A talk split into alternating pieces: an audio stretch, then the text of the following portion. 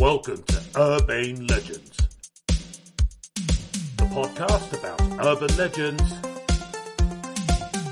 and how to act in a courteous and refined manner, but much less about that. Here's your hosts, Neil and Chris.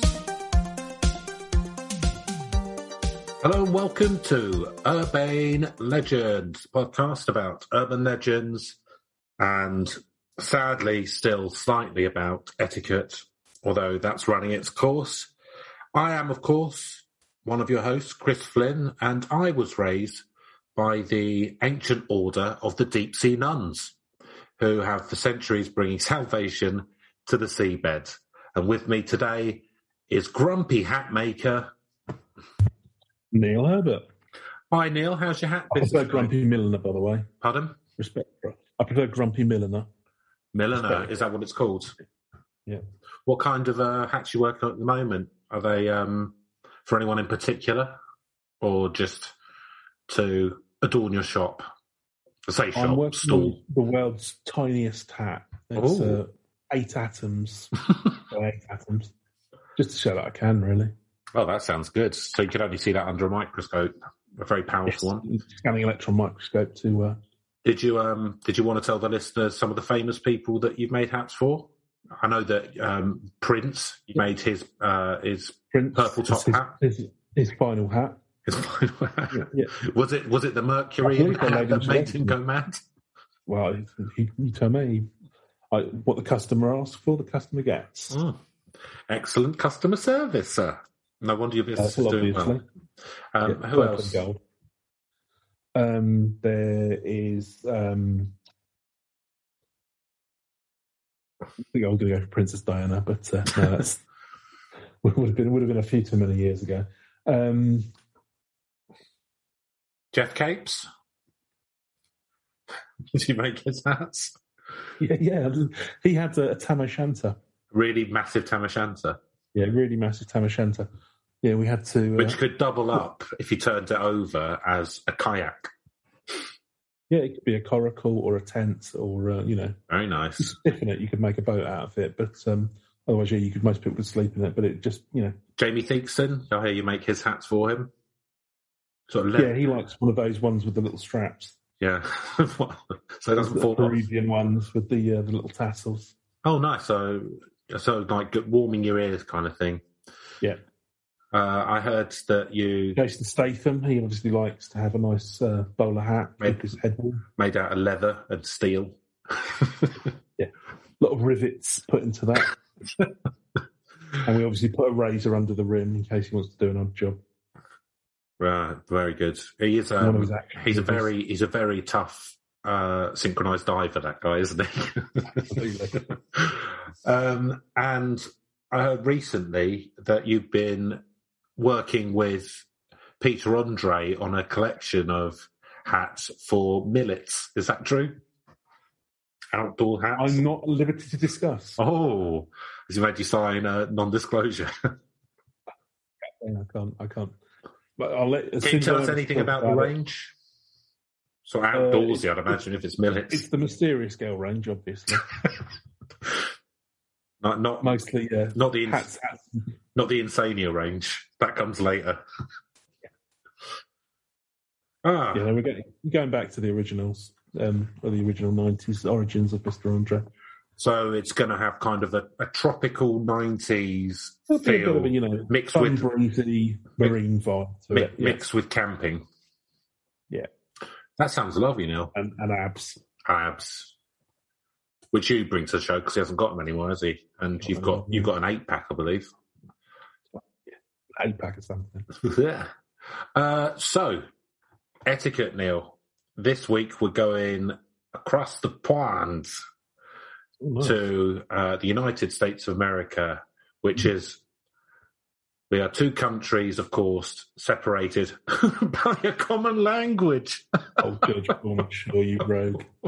Oh. Uh, right. So, this is from EnglishClass101.com. So, here's something. Here's here's sightseeing, Neil. If you're in America, you want to go and see some sights, don't you? We should do. That's what I bought my camera out for. Yeah. That's why I went on holiday. your sketchbook, Yep. uh, your selfie stick. Selfie stick, all there. Yeah. So sightseeing. So here's a so the, the way this uh, is laid out is you've got do and then don't. So I'll tell you Oh, okay. what to do Well, that's handy. and then Things what not to do. Things I shouldn't do. Yeah, that's handy. So so do you should pay what is expected of you, not not haggle. Yeah, I mean, yeah, Right. fair enough. Um, many sightseeing areas in the United States require that you pay a certain amount to enter. Where are these people coming from?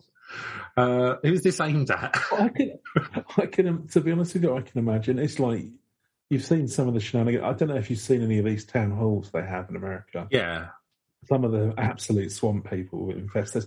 Like there's this one recently. I But think this is was for foreign about people. mask mandates. Oh, this is like if you come to America. Yeah. Yeah, well, who knows? I guess. Yeah, maybe some people do come and try and haggle. they like haggling in a lot of the world, don't they? I hate it. No, I can't be bothered. It's just Uh, just tell me how much Oh, it is, then I'll decide if I want it or not. exactly. Yeah. Uh, so this is especially true of national parks, museums, and even small-scale parks and trails. If there is no one actively working to receive your payment, you may be tempted just to not pay. Right, this is where it's going. So it's Oh, an okay. honor system, and if you're Yeah. not American, you don't know the first damn thing about honor. Um, but Well, this is poor practice. Not only is it rude, but you may have your car towed and be expected to pay a fine if you're caught, which will cost way more than the entrance fee. Paying the fee is definitely the best way to go. You know, yeah, I, I think it's Best luck, right anyway. Fair enough. Yeah. So what you shouldn't do, don't, Neil. Right. You shouldn't. do pay for the museum you're entering. Fair enough. Fairly obvious, I would have thought. But You yeah. got- You've written that down? Yeah. Good. You shouldn't wander off any place that is labelled off limits or disobey postings, signs, or warnings. Often places you're not allowed to wander to will be indicated with a sign saying prohibited. Hang on a minute. I've just paid. I've just paid. We're a fucking light, mate. I, I own it now, basically. I rented it for the afternoon. You will get in trouble, possibly with the law, if you don't heed these signs. This is called trespassing. and something that American, something that Americans despise. You trespassing, boy! What you doing trespassing? Land of the free. Yeah, got a lot of rules, haven't they?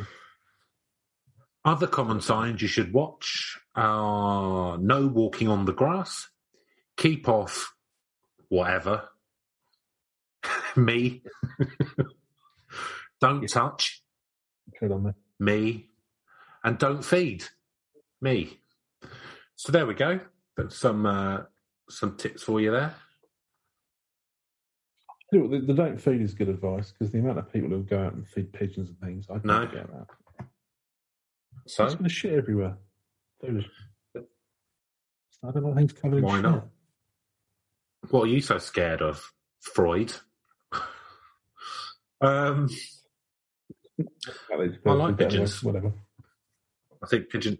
Yeah, I Yeah, think, yeah, I think enough. pigeons are lovely. I get annoyed when people complain about seagulls because at the end of the day, we live on their land. Like this is their natural habitat. Just because we've decided to plonk a fucking town here. I haven't got a problem with na- No, nature. just I'm want just, it all dead. um, I don't, don't need to encourage them. No, you just don't need to encourage I don't need to encourage nature. Pigeons aren't going short of a bit of food, are they? To be feeding Some of my- Anyway, I've got I agree to um, a lovely picture, like most people from the south have in the who were born in the eighties, of me with loads of pigeons on me in Trafalgar Square. It's a lovely picture. That was a very exciting experience, and now because of Boris's Britain and people like you backing up the Tory government, we can't have pictures of, with Right. kids having fun with pigeons anymore. This country coming it's sterile. It's a sterile mess. No wonder like the fucking COVID got everywhere. It's because none of us have got any resistance to viruses anymore because we're not kicking around with pigeons enough. I mean, I do live in a You bubble. well, literally fair. a bubble. The film Bubble Yeah. Boy was about you, wasn't it? Yeah, it was. Um, so Neil, here's some do's and don'ts for greeting people in America.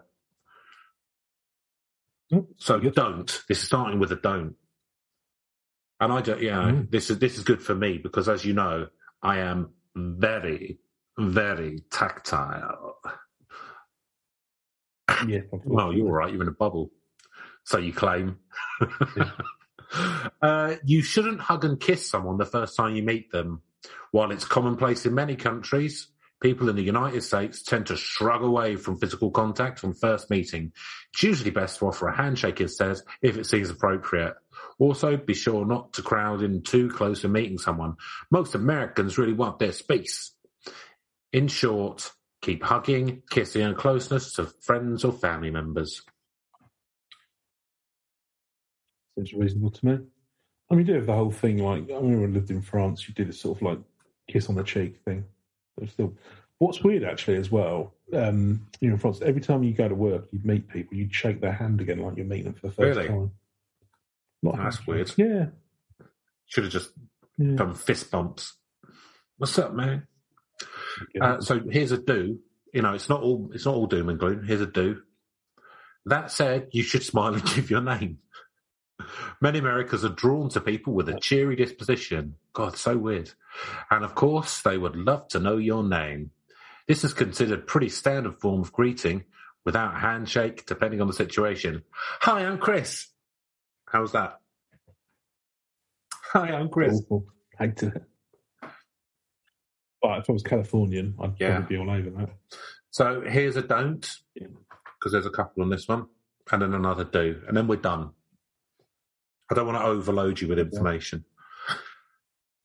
No, we get, we're getting close to that already.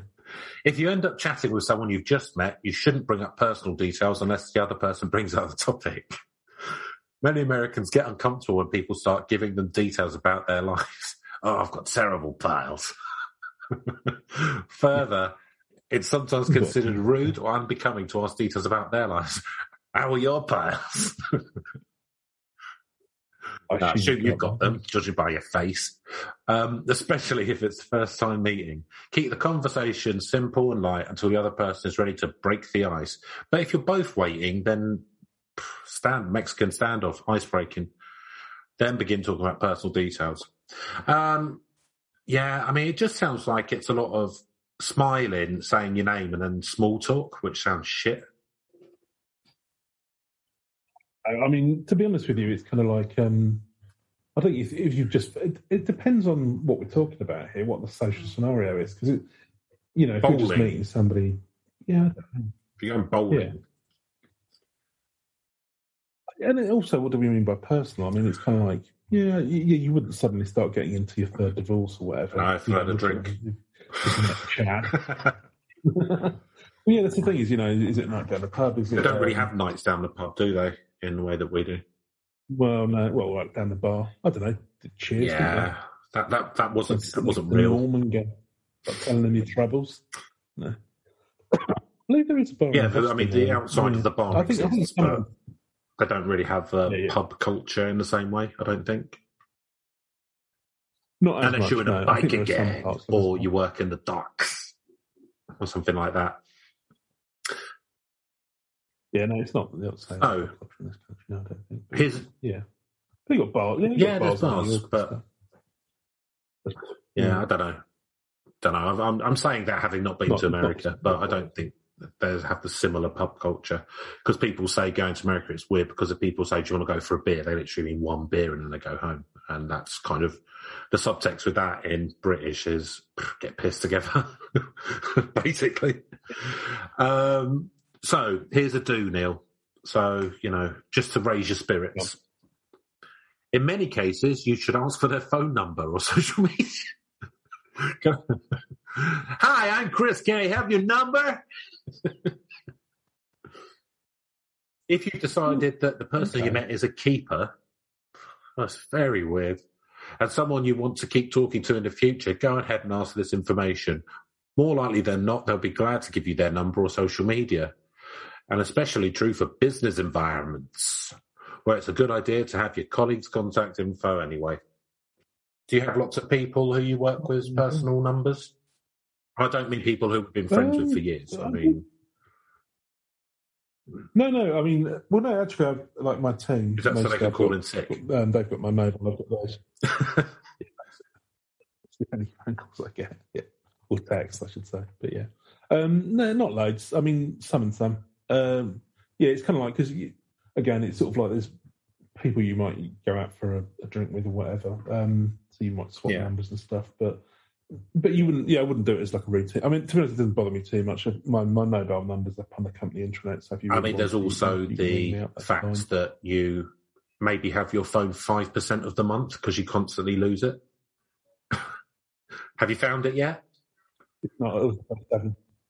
Uh, no, currently, currently the How number's are you losing? You, you live in a one bedroom flat. Yeah, well, you know, you managed to drop it outside the bubble. very, very disorganised. Okay, so Neil, there you go. Do you feel uh, like you are in much better shape now if you go to America? yeah, I feel like I could, you know, really, really get get myself over and not, not embarrass myself in ways that I would have done. Because I, I would have just been sort of like hugging and kissing everyone and starting revealing intimate details Just put your arms around someone, start kissing on the forehead, and Yeah. talking about your family. Right, crying. Yeah, well, that's what I'd be going wrong. I mean, they seem like such a gregarious bunch. I thought they'd be up for it. well, boundaries. there's false gregarity, isn't there? Like, have a nice day and stuff. I don't know. Do they mean it? I don't know. Who knows? Who can Who say? knows? Fascinating creatures, though. uh, so, Neil, this week we are going to be looking at something which I uh, have discovered, which uh, is an advert which was briefly shown in Japan. Uh, and apparently it's cursed, and it's the curse of the uh, Japanese Kleenex commercial. So, That started promisingly, but uh, that cursed, Yeah. cursed Japanese video. I mean, I think I'm obviously Yeah, going to jump straight That's a red. staple, wasn't it? Was that Japanese or Korean? I think it's Korean, wasn't it? Or was it Japanese? Oh, now Now you're talking that language. Yeah, I think it was. I think it was Japanese, but not 100 percent sure on that. Um, yeah, I'm pretty sure it was a Japanese. Yeah, I'm sure. I think it was a Japanese novelist. Oh, okay. the original story, um, and then turned it into a film. I'm pretty sure. Um, Ringu, but uh, yeah, the, um, and I was, it's that's, yeah, got that Yeah. big creepy scene where, yeah, I, see, yeah, I'll, I'll be. I, I have actually watched the video, but yeah, I must confess, is that having watched The Ring, there is that threesome where it makes me wonder if somebody's going to come crawling. Oh, really? Not really, but actually, no. There is. Um, there was a few years back. There was this YouTube video of a guy who actually, and he must be like, I Hmm. mean, oh, what hilarious prankster! But he did a um, right. a prank for his girlfriend, and so like the, the ring thing. He actually constructed like a whole puppetry thing of this thing came crawling out of the TV. He put the fucking thing on YouTube, and I imagined like she must have dumped him by now because basically she's off screaming her head off, as you would, because that would even if like in your Yeah. logical mind you kind of like that would terrify something suddenly come out of the TV.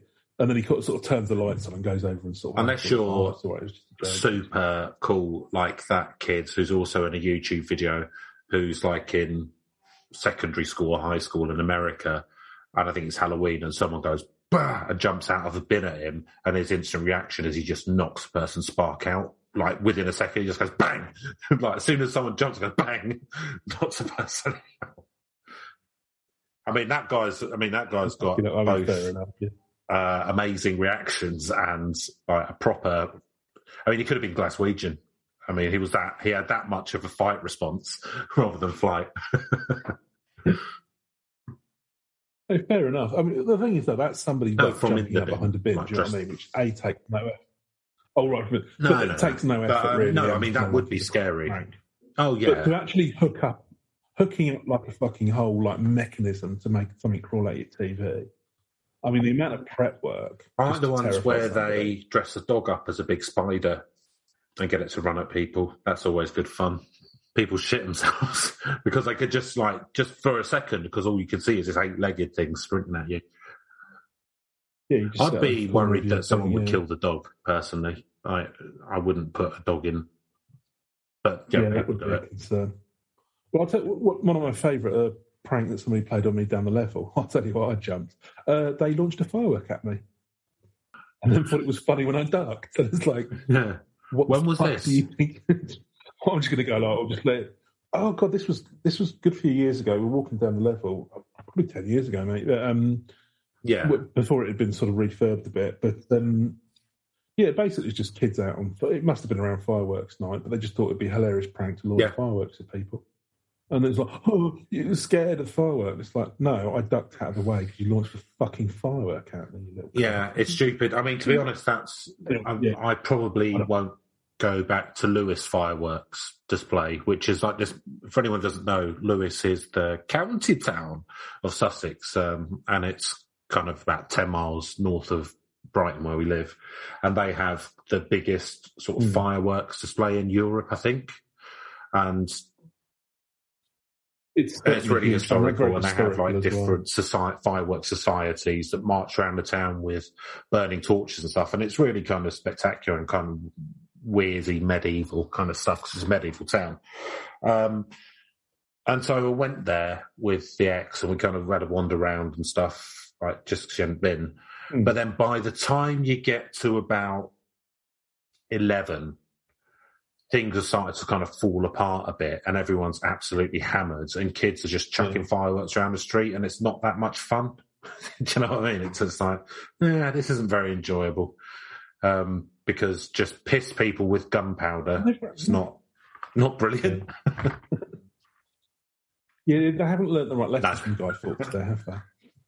Considering how much they bang on about it all these years later. Um, because, yeah, I mean, that would have gone back to, presumably, what was that? Would have been Yeah, James, something like James II?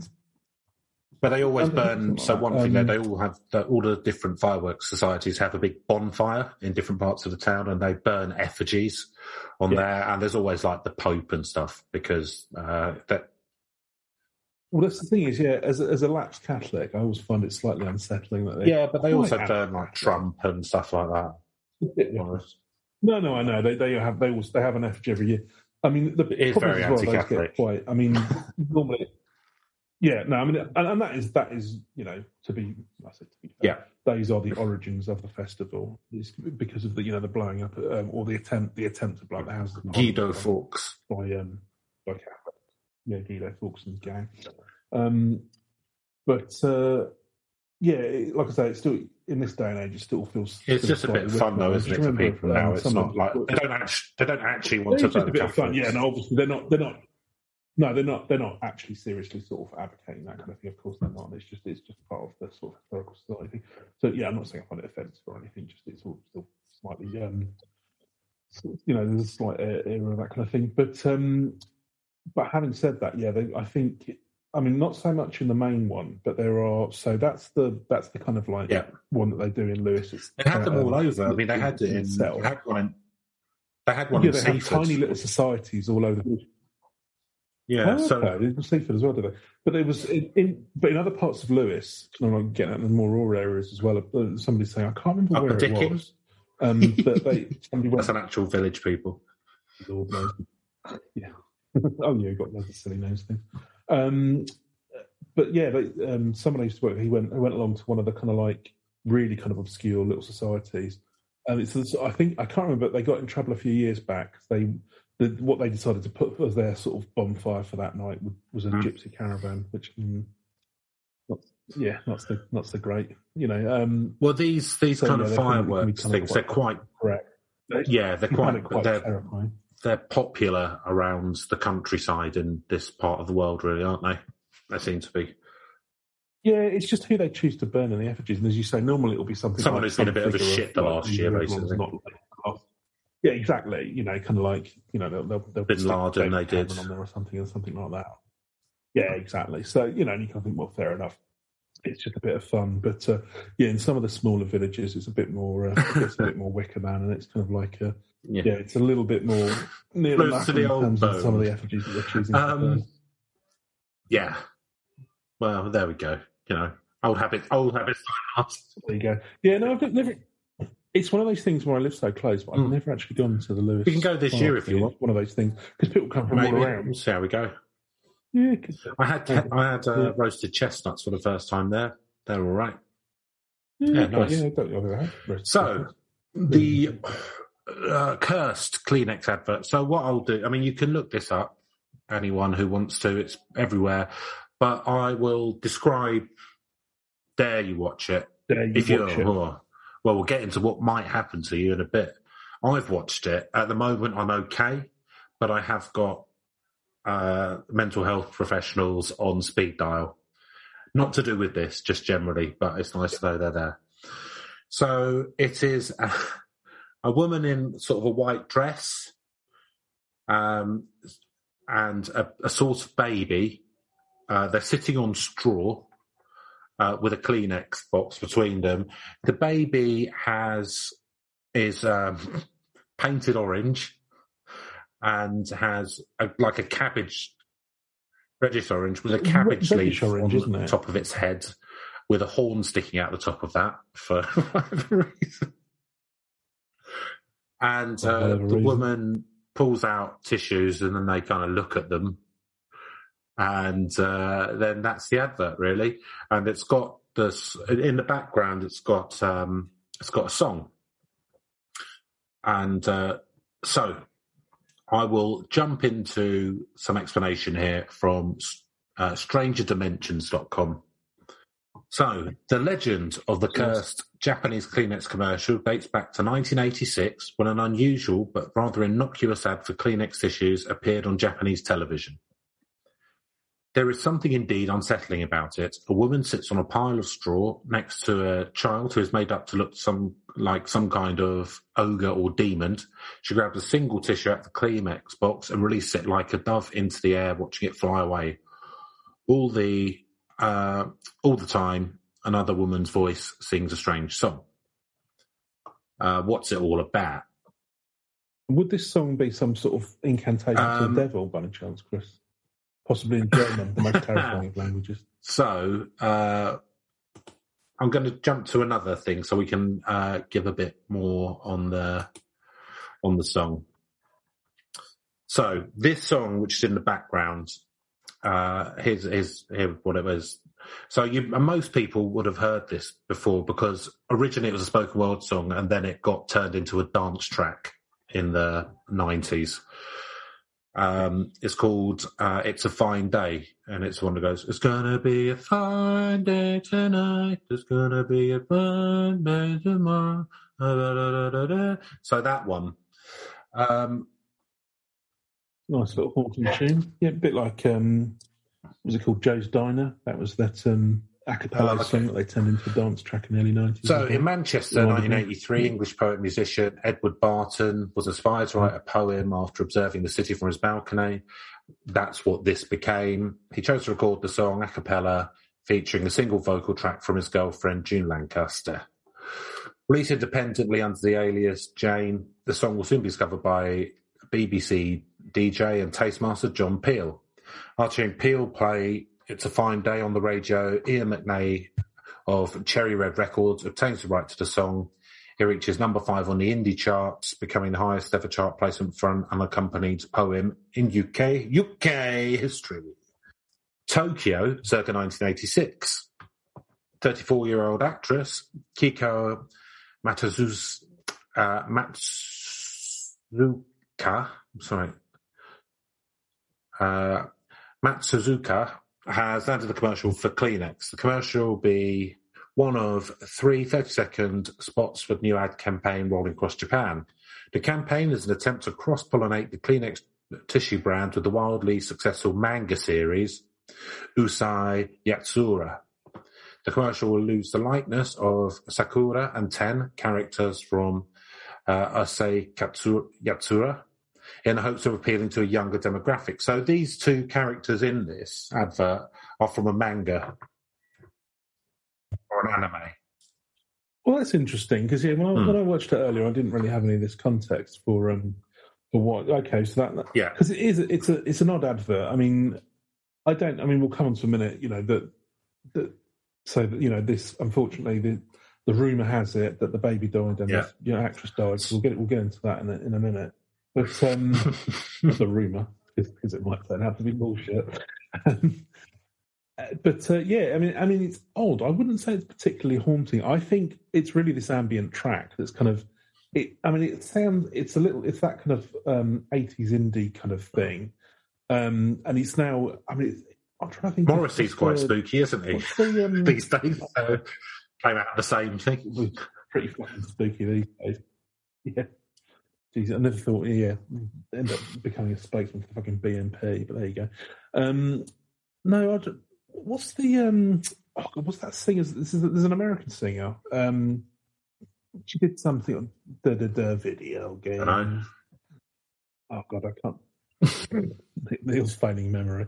Um, I don't know. I, I should look this up before. Just, but just anyway, embrace the, So the warm there's cloak of there's a- senility, Neil. You may as well. yeah, yeah, I'll get it that way. Um, I can't, I can't remember. Lane, La, Lana Del um, Rey. Lana, De- Lana Del yes, Rey. she exists. Lana Del Rey is that? yes. Okay. It's it reminded so Oh, right, it's yeah, that kind loads of breathy or you know Yeah, uh, yeah. tangerine dream or something like that. That kind of breathy female vocal. But they do that. Um, it really annoys me when they, they And do that in adverts a lot. They take like like a good like a fucking David Bowie song or a punk song and then have like a breathy female acoustic version of it and it's really annoying. They do that a lot with adverts, don't they? Um Yeah, well, I think I think it's going to be sort of like. So I think that, that kind of like is where people are getting the spookiness because okay, the, the baby is sort of like painted red and has a cabbage patch on his head, but well we're gonna find out now. reason, oh well, because of because manga. Yeah, but I don't know. It doesn't. It No, doesn't me neither. Particularly But disturbing to then, me, you know, but- I, so I mean, these are what the characters are. So, in a flowing white dress, Matt uh, Suzaka will take on the appearance of Sakura. Opposite Matsuzaka, a child actor will play Ten, an Oni, which is a mythical creature from Japanese folklore. And so they're like ghost Zonies, uh, who has orange skin, green hair, and a horn protruding from his head. and why do ghosts need tissues? Can I ask? Is it for the ectoplasm? Yeah, same same reason as everyone else. Yeah. Lonely nights in a haunted house. Um, yeah. It's called Amy. So when the commercial debuted, uh, Japanese television stations and Kleenex corporate offices were bombarded by phone calls from viewers complaining of nausea and dizziness. it was widely reported that young children were having severe night terrors after seeing the ads. Cases of suicides and psychotic states became rampant throughout Tokyo. hey, NA, Do you reckon this is some sort of it's better to be talked about than not talked about. Any press is good press. exactly? Well, that's that's just you know. So here's I think know that's this is like a really weird explanation, right? So uh, many Japan many native Japanese speakers mistook the English lyrics to "It's a Fine Day" as German, which kind of makes it feel like they speak German, which or I don't know, or maybe but yeah, it kind of doesn't add up this bit confusing it with an old Eastern European folk song. So they thought it was an old Eastern European folk song in German. That's what they thought. They didn't think it was uh, new wave, new romantic Yeah. poetry. When translated to Japanese, the mistaken German lyrics were so um, die, die, everyone is cursed and will be killed. Beautiful language, though, isn't it? This, I die. I die. Yeah. I was just thinking, B, B. It, it sounds to me, this is a bit like this has got, I mean, again, it's sort of like how much verifiable, but it, it feels a bit like the whole kind of like things around. these Yeah, this yeah. thing if you play records backwards, like heavy metal records backwards, you get. So what I from so what. I'm kind of gleaning from this is the only way that this story adds up is when the advert when the song was played, then they mistook the English for German and they literally translated so you would get the translation at the bottom of the screen. They translated it as German to Japanese, and in German it means die, die, everything is cursed and will be killed. Might have been all that, Do you know, I think that's the only way that that. Well, Hell, yeah, hell of a hell of a coincidence. coincidence. Hell of a coincidence. yeah, I, I don't buy it. To So- be honest with you, um, I want to know as well. Like, if I imagine like the Mad Men pitch meeting where they're sort of selling this advert, what? what Well, I mean, it makes sense because obviously, I mean, you've now because now anime it a and bit stuff is and we're trying to and, do- and like, as a bit is huge in I think. is huge in Japan. So if they were trying to get, if these are big characters in anime, then it would be like, you know, we have adverts. That, I mean, uh, like bizarrely, like this is fucking bizarre to me that we have adverts advertising Sky with like minions in it. Like, do they think that? Do they do they think that right, yeah. children pay the fucking Sky bill? It's fucking like what is going on? Like, or are um, people are people so they've got such arrested development now that they think things like minions are brilliant, even when they're fucking thirty years old or whatever. Like, I don't know what's going on. Society's crumbling, Neil, all around us. It has angered me, like angered you, hasn't it? kids Um, stuff, advertising stuff that costs. I know, like if it was kids' toys, fair enough. Do you know what I mean? But or are, are things like the minions? So the, um, big, the, the, betting, the betting stuff with minions, that that's when you'll know it's turned. Instead of Ray Winstone or whatever going, oh, I like yeah, put a bit of scratch on. Fucking game's good, isn't it? But yeah, mind you, don't want to, don't put all of it Yeah, on. don't put all your Stop money on. You need some money for the boozer where you can watch the races coming. So yeah, when they start advertising those with minions, then I'll get worried. But um, the thing for me is that do tissues need to be hip? Do they need the youth vote? Do you know what I mean? Because it's pretty much just I just use toilet paper now. your nose Just use toilet else paper. I think tissues are unnecessary. Full stop. But do you know what I mean? Yeah, well, fair enough. But I don't know. It- It's not going to be like, oh wow, you know. To- but these tissues are associated Well, with to the be fair, definitely getting those. there is a series of adverts on at the moment for Direct Line, which is an insurance company, and that has and that has I'm familiar with uh, Teenage Mutant Hero Turtles on it, uh, RoboCop on it, advertising insurance. Because um, like there's different types of insurance. So like the Teenage Mutant Ninja Turtles come to help because Yeah. someone's got a blocked toilet or something. I don't know. So, and they've already sorted it They've, out. they've already sorted out, but that's playing on nostalgia. I think people are in their thirties and forties. Their nostalgia for those kind of characters. Do you know what the weirdest one was? Do you remember when they were doing? Um, did you ever see those adverts? It had weirdly enough Arnold Yes. Schwarzenegger's disembodied head rolling around on Yeah. a tank, shouting at people about credit card fraud or something. No, I can't remember. I what think it was, that was. Do you know? I think that was a actually. credit card or something. I think that was a government Paying advert. Weirdly, Yeah, it was. Although, yeah, I think it might have been. It's just weird because I, I'm wondering how much I had to pay Arnold Schwarzenegger for that because it was, Was just his it? likeness. or was it really his disembodied head? Could be. Yeah. If anyone, Could be. Could if be. anyone could get away with it, it's Not the DWP. recently. I can't think of another good reason why we haven't had a kindergarten cop too. Actually, I think they did have a kindergarten. Back in Cop the 2, but it was, habits. um, I think it was different. It was one of those ones that just, yeah, or a kindergarten cop three. Um, right, I'll carry on. now. So, You carry on. I'm gonna I'm gonna look for kindergarten cop two. although it was in it, it wouldn't have been. I bet it was uh, the comedian Sinbad. Uh, although it was only aired a handful of times commercially, uh, the commercial had enough of an adverse response that it got immediately pulled. The 30 second advertisement will become part of a multicultural game of telephone, which I don't know what that is. Game of telephone, so would that be Chinese whispers? That's what. Yeah, I think it's the. um Oh, okay. That's not considered a politically correct term anymore. I don't think so. Yeah, we. um Yeah, telephone is what they call Uh, it. Yes, it's, it's the thing. resulting in a wide held belief that the commercial was cursed. Rumours began to spread of cast members who had been driven mad.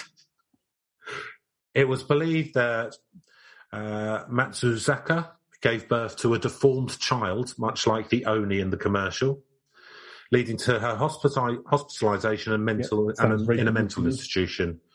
Crew members were said to have suffered violent and untimely deaths, including a camera operator who died after being locked in a sauna. Oh. As the years passed, the mythos surrounding the commercial would expand to the fatalistic stratosphere of folklore. Viewing the commercial became a form of Russian roulette. If you're able to get your hands on a bootleg VHS copy, you ran the risk of being cursed too. Oh no, Neil, I've watched it! Am I cursed now? Yep. We're both cursed now. well, uh, For going to be another multitude of reasons. Uh, some claimed that if you uh, that if your copy showed the Oni child as having blue skin instead of orange, death was right round the corner. uh, That'd be great though? If something suddenly, sort of, Yeah. suddenly, you know, something freaky did happen. Others claimed it. that if Lancaster's soft voice changed to the raspy gargle of an old hag, it's going to be a good night tonight. It's gonna be. Uh, it was only a matter of days before you were driven to the brink of insanity or insania. Neil, little plug there for you. Um, insania hits. Uh, as the tales grew taller throughout the 90s, the public's desire to find the lost cursed Kleenex commercial increased. Fast forward to 2006, after being out of circulation for 20 years, the commercial resurfaces on a new video platform called YouTube. It appears at the time Hmm, sounds when the concept of death by found footage is rampant in pop culture, birthing horror films such as The Ring Fear, and Fear.com, which I've never heard of. The Cursed Kleenex commercial quickly amassed over a million viewers, all of who are dead now, of course, introducing itself to a new generation. Yeah. The word of mouth legends around. You see, this is the problem, isn't it? As soon as the internet comes along, all of these legends just die on the fucking vine. Uh, the word of mouth legends surrounding the commercial become forum board threads, spawning speculative posts from bloggers believing that the footage contains a demonic subliminal message. It's rumoured on torrent sites that if you watch it after midnight, in which part of the world, um, unexplained power outages will occur. Others claim that the music and editing will change after repeated viewings, a sure sign that the viewer's days are numbered. What? Well, there's video evidence of that on YouTube as well, Chris. So I saw a clip where uh, it shows somebody watching it at one minute to midnight. All looks normal. Yeah. Then, Really? well, no, the um, the video changed. Yep, the the the, uh, the voice suddenly became kind of like yeah, all gargly. Yeah, exactly. You know, it started having all of these kind of artifacts creeping in. The screen went black, and then a pair of eyes appeared. And they- couldn't In do no that. way, shape, or form could that possibly have been edited by the person. the. Oh, well, there you go. Spooky stuff. Yeah. Again, you know, there's evidence out there for you on YouTube. It's up to you. you take it So, seriously. without any context- your own research.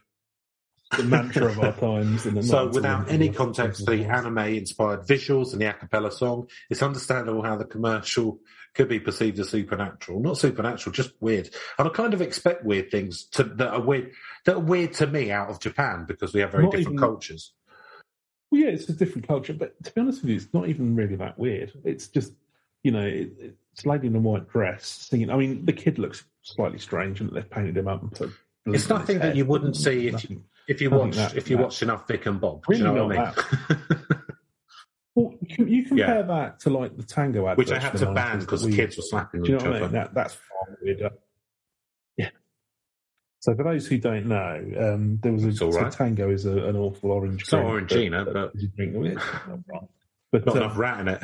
yeah, it's a, it's a fairly art. Well, let me put it another way. It's a fairly artificially orangely flavored drink. It doesn't taste very much of orange, but it's that sort of artificial orange flavor, sort of fizzy drink. And um, they had a whole series of adverts No, it was early. in oh, the. I think it was early 90s, I mean? I, I remember Yeah. doing.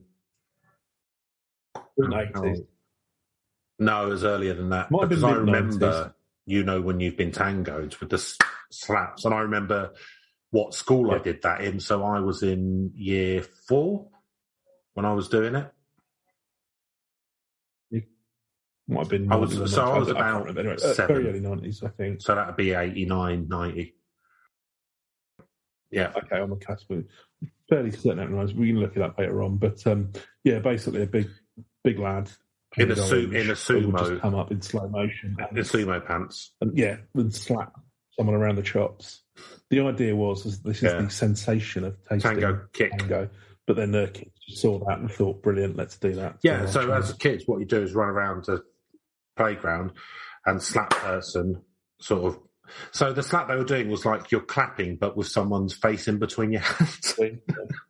and so you'd run around doing that and go, "Ha, you know, you know, a new big tango, run off." And then the government had to ban the advert, and they had someone with a big wobble, like wobbles their hand in someone's face instead, which was less, Oh yeah, which was less it was violent. less fun, and, that, and, and that, then everyone stopped buying tango. um, but the reason I thought it was midnight as well, I'm fairly certain like that that chat was in uh, an episode of um, that Chris Evans talk show he had. Um, TFI Friday that Action Killer Scene. Yeah, that's it. TFI Friday. could have been, but I mean, I may, but that may have been years later. It probably was. Yeah. So, Well, but there goes. That just goes to show you how a slightly freaky commercial sticks in the memory because we're both talking about a probably 30 year old soft drink commercial that we can remember very vividly. indeed. Um, you know, so I, I don't think this is, you know, uh, effectively what you've done here is sort of like painted a baby like the Tango Man and put a leaf on its head and then had a woman sing to him. So I don't think it's that out. That's That just normal. So, um, those unaware of the 10 characters, um, uh, Urusei Yatsura assumed that the horned child to be a demon baby, and those unfamiliar with Barton's songwriting thought It's a Fine Day was derived from an ancient hymn used to summon evil spirits. It could have been.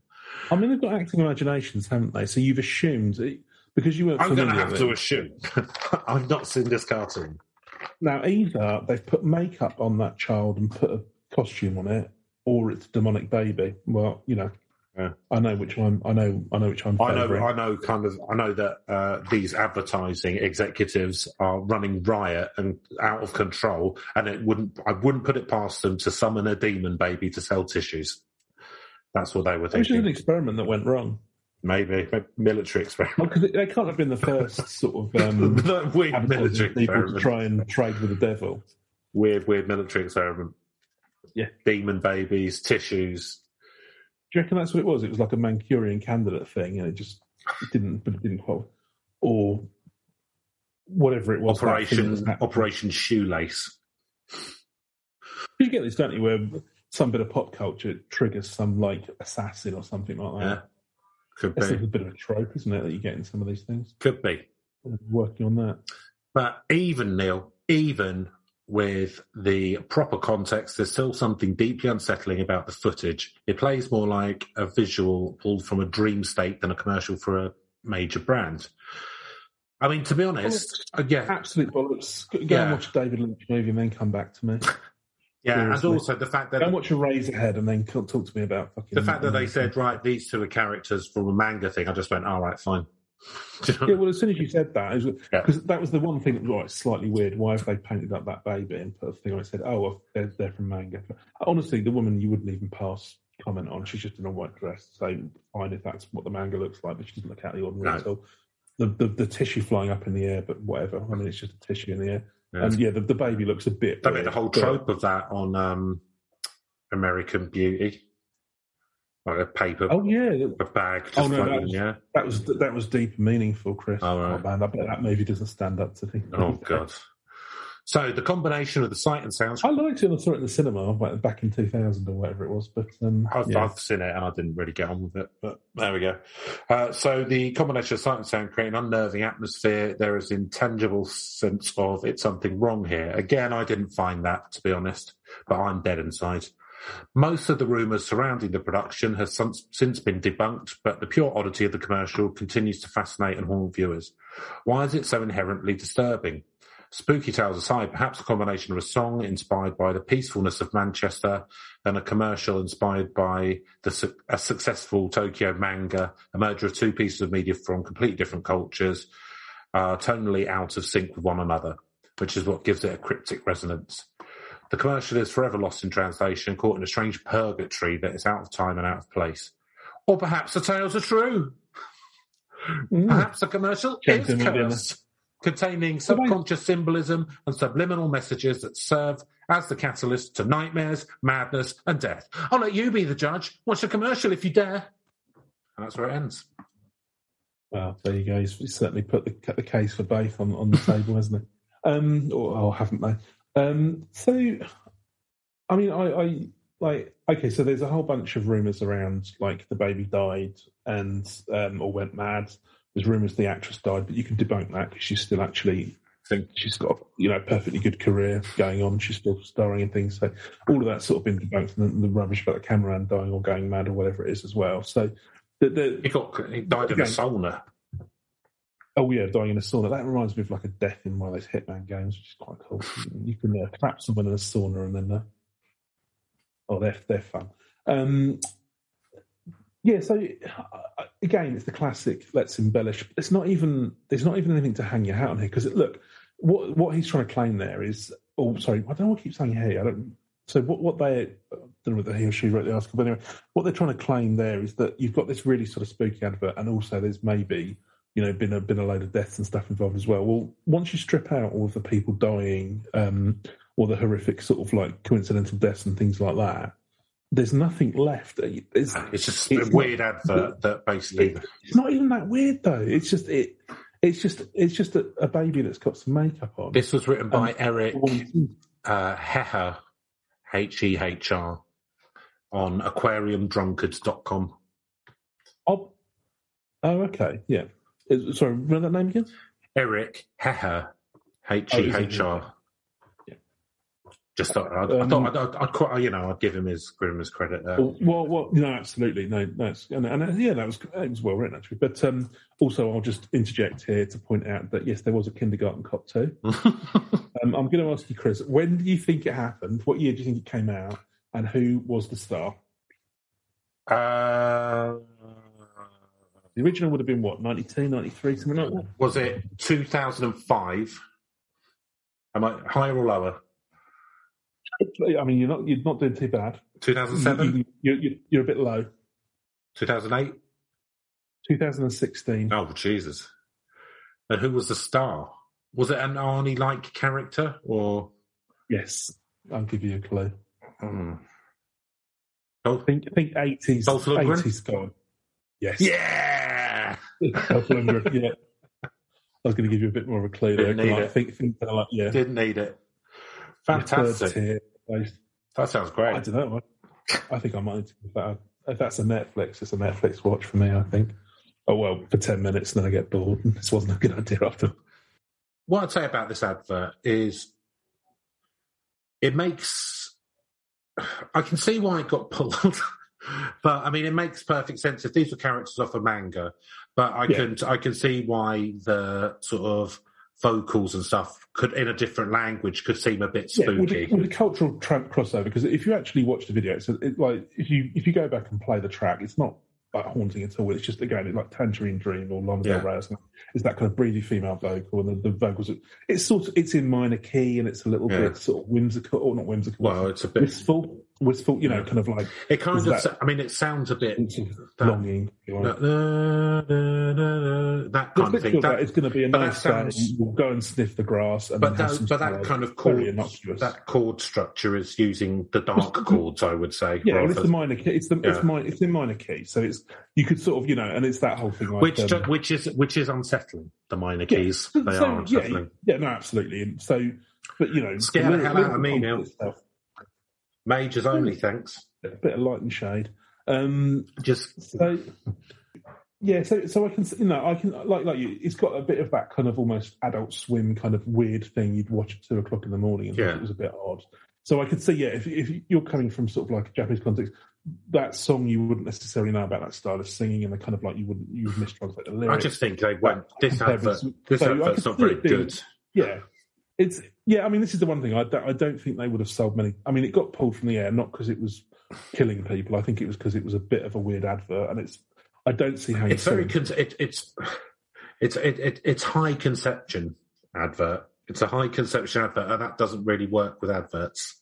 Yeah, well, it's just like a bit of a mistake. And it's like, oh, just base it on. I mean, that must be some boring fucking manga if it's just like, or whatever.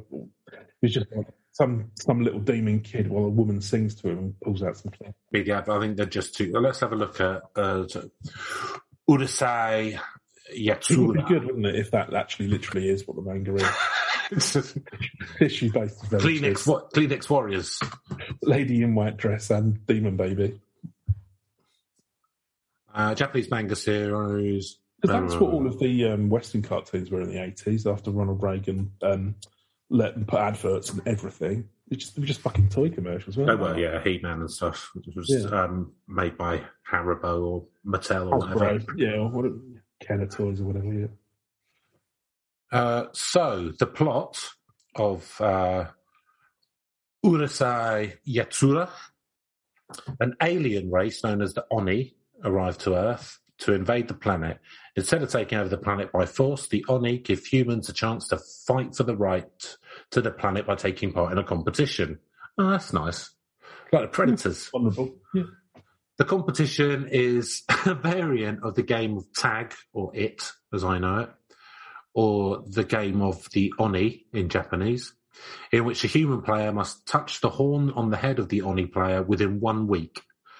The computer selected human player is uh, Ataru Moroboshi, a lecherous, unlucky, and academically unsuccessful high school student from a fictional uh, Tombiki town in Is he going to turn it around? Narima. He sounds like he can become the hero. And the Oni player is Princess Lum, daughter of the leader of the alien invaders. Despite his initial reluctance to take place in a competition, Ataru becomes interested in the game when he meets Lum. Ah, I see. When the com- competition Oh, yeah. begins, Lum surprises Yeah, everyone by one. flying away, and Atsu finds himself unable to capture. Oh, At, uh, Ataru, sorry. For the last day of the competition, Ataru's girlfriend, uh, Shinobu Miyake, encourages Aturo by pleading by pledging to marry him if he if he wins. On the wow, what we get to keep Earth and I'll get my leg over. Fantastic. On the final day of the competitions competition, uh, Ataru wins the game by stealing Lum's bikini top, which prevents her from protecting her horns in favour of protecting her modesty. In celebration of his victory, Ataru expresses his joy at now being able to get married. However, Lum misinterprets misinterprets this as a proposal from Ataru and accepts on live television. Despite the misunderstanding, Lum falls in love with Aturo and moves into his house. Right, few few questions. no, no questions. Despite. Ataru's lack of interest in Lum and attempts to rekindle the relationship with Shinobu, Lum frequently interferes and Shinobu loses interest in Ataru. Still, Aturo's flirtatious nature persists despite Lum's attentions. Lum attempts to stop him from flirting, which results in Aturo receiving a powerful electric shock attacks from Lum as punishment. Two characters of Ataru are particularly two characteristics of Ataru are particularly particularly strong. His pervertedness and, Yeah. and his bad luck that draws him to all the yeah. weirdness of the planet, the spirit world, and even the galaxy. Later, Lum begins attending the same school as Aturo, despite his objections. Lum develops a fan base of admirers amongst the boys at the school, including uh, Shutaro Mendo, the rich and handsome heir to a large corporation that all the girls from Tombiki have a crush on. Despite a romantic interest, none of Lum's admirers will risk upsetting Lum by trying to force her and Aturo apart, although this does not stop them from trying to get Aturo punished due to his bad behaviour and interfering every time they get close to him. so all of that saving the world was just a setup for like a fucking shitty hijinks comedy. Well, I mean, this this the original run of these comics, and f- so there's 34 volumes, and it was between uh, 1978 and 1987. That story went on for ten years. yeah. Uh, I mean, and they had a, about and a TV series of it was on from 81 to 86, 195 episodes. oh yeah, I can't be, I can't commit to that. No, it's a shame, isn't it? if it was a six part on Netflix, I'd give it a go. I mean, yeah, I mean, I, I reckon it's somebody works for the advertising agency. That was their last fucking day on the job, and they're just like what, some obscure right, what, can, what can I what can I what can I get the rights for really really cheap and siphon off the rest to myself basically?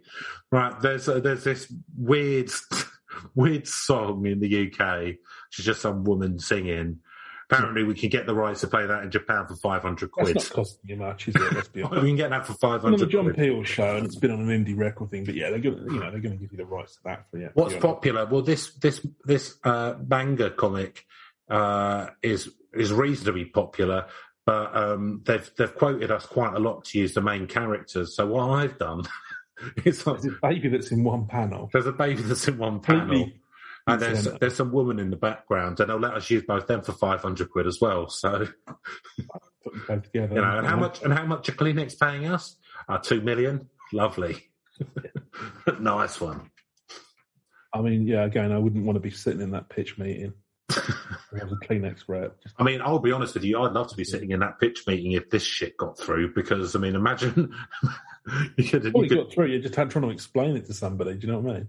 Well, if they're Right, willing, you to, know manga's big, yeah. yeah. Well, they wouldn't. Well, that's the thing. The asked Kleenex- target the youth market. I have to assume that the Kleenex people were Western and had no idea, and the people were just going, "Yeah, yeah, no, this will play really well in Japan." Seriously, these are going like fucking hotcakes. Yeah, this is exactly it. This is the All shit. right.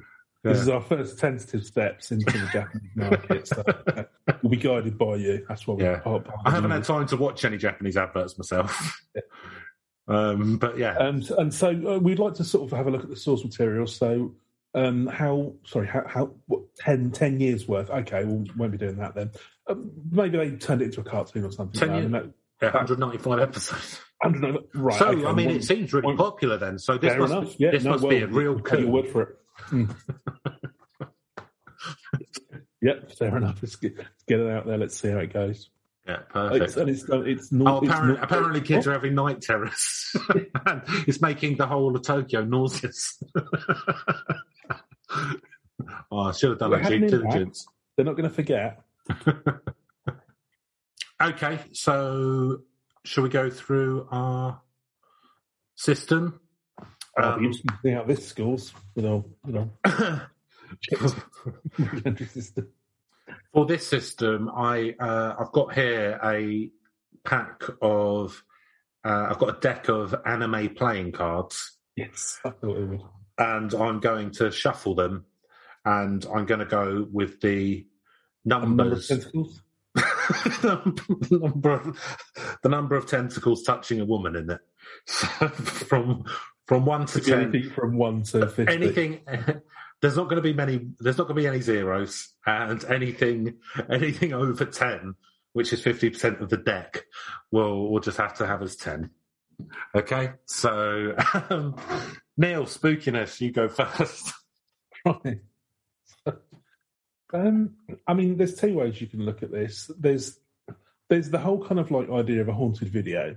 yeah Because I'll, I'll confess, like having watched The Ring, I slightly hesitated before watching this on YouTube, and, I, and I know, I know. No, I, I mean, you want I some mean, gravy with that chicken? I mean, for like half a second, but no, oh there's a- yeah whatever. the thing in your head that um that kind of like oh yeah you know kind of like you're there on those kind of things but obviously it's going to be false. But anyway so so that, that kind of but that's really a, a kind of a more of a, a thing that's come out from from material elsewhere so the idea of a haunted video i think is quite spooky um but this is i mean no it's just it, there's nothing there's nothing inherently weird about the video it's not it's not trippy it's not weird it's not like dream imagery. It's just it's just a, a baby in makeup and a woman singing to him. It's it's if I saw that on TV, I wouldn't even blink a fucking eyelid at it. So, um, and then there's the other side of it. So there's there's a of video itself, supposedly, and then there's all the associated stories about people dying because they were involved with making it or having kind of seen it afterwards. But as you say, given it's all been up on YouTube, it's been you know thoroughly debunked. So nothing particularly scary there either, and all, all easily disprovable. So yeah, it's going to be a one for me. Nothing One? Mm. Just not feeling it. Um, so I'm going to go higher because the advert, you know, I don't find it particularly spooky, but it's, I mean, it's more than a one spooky because adverts just in general are more than one spooky because they're trying to manipulate your brain. Um, I also think that if it was in a foreign language and the song's in a foreign language and it's playing the minor chords or the dark chords, then I think that would be quite I mean, if you're just sitting there watching your normal Japanese advert, Chris. if you're sitting there watching your normal Japanese advert and that comes on with no explanation, I think it probably would be quite spooky. Um, I like all the. I mean, you know, it's not. There's all. I mean, there's there's quite a rich theme of haunted or ghosts in videos or films or Hmm. cursed productions. Cursed productions, of course, being anything that Terry Gilliam touches. Um, ooh. Eventually got out that Don Quixote movie, now I believe. 900 billion over budget. Um, so I think that it has got some spookiness. Uh, it's not terrifying, but it's got more than some. So I'm going to give it a four for spookiness. So believability, I'll go first. So the advert exists. That that can't be disputed. I've seen it. Um, so that's true. Uh, the haunting and stuff around it, or the it being a demon baby, um, probably not. But it could be. It could be a demon dressed up as a character from here to to trick us. So um, you know, maybe. Uh, I think in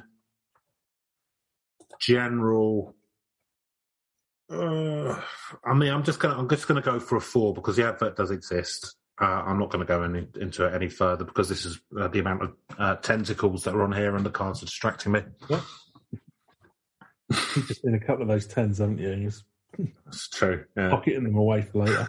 um, yeah, so again, believability, depending on what we're being asked to believe. So, yes, the advert does exist, but I think the urban legend part of it is the um, the fact that this is a haunted video, or and so if this were, you know, so do I believe the the the thing is haunted?